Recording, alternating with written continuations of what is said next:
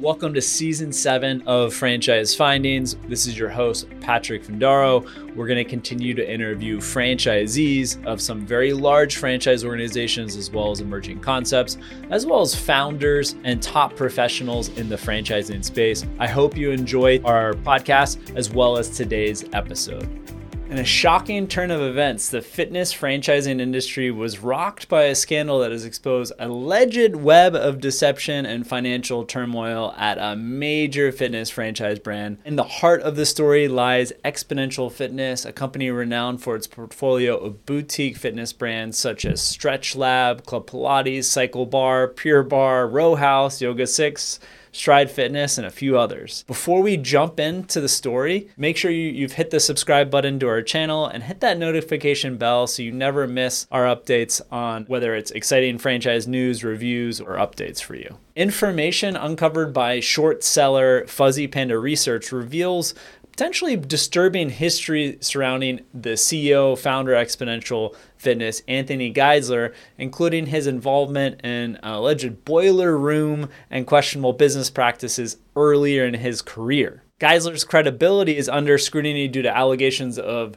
dishonesty as well as misleading behavior towards franchisees and investors. This isn't just about Xponential Fitness, but ties into his times at other companies in the fitness space as well as the online gaming software arena. But we're going to focus most of today's story on Xponential Fitness and the current brands that are under Geisler's empire. A big part of this story centers on the claim that Xponential Fitness has never closed a store under its management. However, the investigation by Fuzzy Panda Research reveals a shocking reality that over 30 stores have permanently closed, casting doubts on the company's transparency. They show records of Google reviews. We're going to dive a little bit more about those permanent closures and what's going on later in today's report. Geisler was also previously involved in an alleged pump and dump scheme in a company called Interactive Solutions, exposed in the documentary Beyond the Boiler Room 20 plus years ago. At his next venture, LA Boxing, allegations of scams and illegal practices emerge from former franchisees and colleagues, earning him a reputation as a crook. There's a lawsuit you can see online about LA boxing. According to the report, more than half of Xponential Studios failed to generate positive financial returns, causing significant losses for franchisees. Based on our research, though, it really depends on the system. You have Club Pilates franchisees, Yoga 6 franchisees making a killing, while CycleBar franchisees and, and a few of the other brands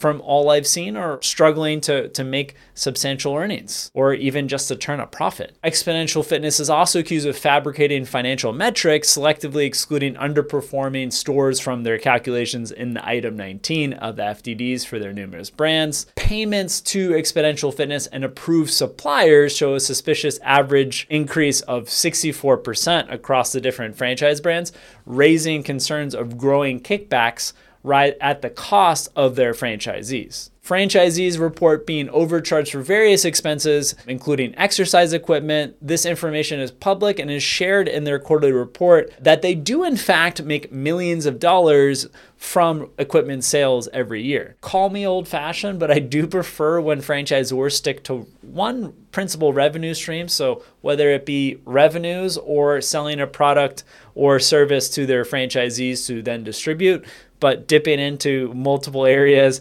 of the franchisee's business, at the end of the day, they're going to be less profitable. The report suggests that over 90% of franchisees resort to SBA loans, jeopardizing their savings and retirements. Based on the research that we've done, we find that figure to be quite high. Many do complete a 401k rollover, which essentially depletes their, their retirement savings, and those franchisees are not going the SBA 7A loan route. And then on their claim, as late as October 2022, of never closing a studio is false. There are closures, and how we calculate a closure at Vetted Biz and, and most people in the, the franchise industry is when a unit closes and the studio closes, and it's not immediately you know, transferred to another location, that's a closure. Or if the license agreement terminates, we count that at Vetted Biz as a closure. So they have had terminations. They have had studios close. From all I see, they find a, another franchisee to assume that license of that closed location in a similar geographic area. For me, that's that's a closure, and it is a bit misleading that they're not counting terminations as closures, as well as those studios that temporarily close, whether it be two, four, six months plus, and then it's a new franchisee that opens it up in a new location to me, that seems like a, a closure. So Pure Barre, AKT, other franchise brands in their system have closures, but there's an asterisk in the item 20. For example, one franchise relocated from the state of Maryland to Virginia, one studio in Virginia is temporarily closed and will reopen in 2023 upon finalization of our reacquisition.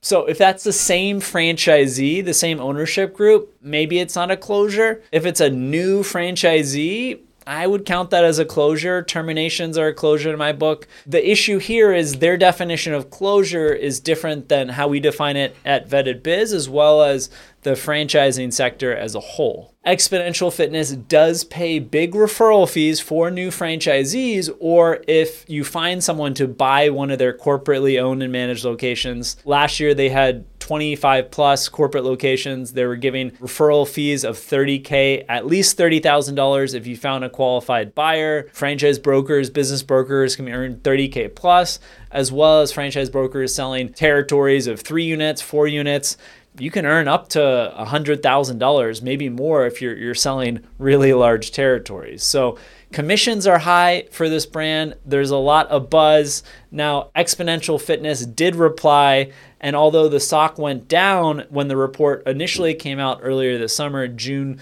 2023, the stock has gone up, but not to the same level as before the report was published. Xponential Fitness responded quickly, labeling the report misleading, inaccurate, Share prices did initially plummet 42%, but have started to recover. They're still not back to where it was prior to the report. Positive statements from analysts like investment bank Raymond James counter the negative impact on the market. Mark Grabowski, founder of Snapdragon Capital Partners, expresses confidence in Geisler's integrity as well as Xponential's business strength. Xponential Fitness presents a detailed statement refuting the report's claims, highlighting a positive financial position. We'll include this in the show notes together with the Fuzzy Panda research. First quarter of 2023 indicates a healthy operating margin, cash on cash returns, and same store sales increasing. Compliance with debt covenants and majority of recurring revenue boosts the company's credibility. Insiders reaffirm their faith with Geisler holding significant shares in the company. Despite the scandal, Xponential Fitness reports significant revenue growth and expansion in 2022. The company projects doubling their profits into 2024, indicating a pretty hopeful outlook. Time will tell what happens to this brand. I would imagine the truth lies somewhere in between the fuzzy panda report that they want the business to fail so they can profit off short selling the stock and Xponential fitness that will profit obviously if, if, the stock goes up. So probably the truth lies in between the two parties. Do your own research do your own due diligence. If you're looking to buy one of the Xponential fitness brands. Do your research, talk to existing franchisees. One thing I did find interesting is that the insiders have sold hundreds of millions of dollars of shares in 2023. So you have Anthony Geisler sold at least, looking here, 40 million dollars of shares in uh, 2023, and then uh, Mark Grabowski sold over a hundred million dollars worth of shares, acting as the the director of, of his investment holding. So insiders have been selling pretty much just selling in 2023 until August of this year.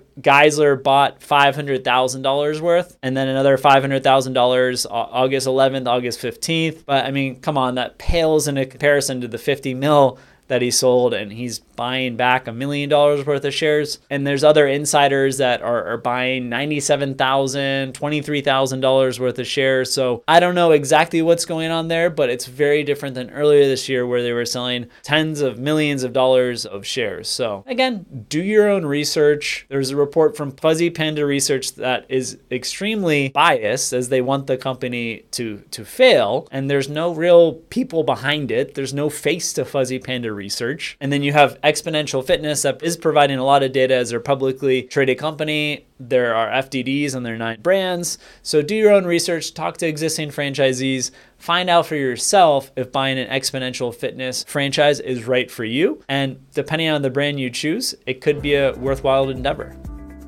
I hope you enjoyed today's podcast episode. You can leave us a review if you enjoyed the podcast episode. If you hated the podcast episode, let us know what you thought, as well as what future episodes you'd like to hear.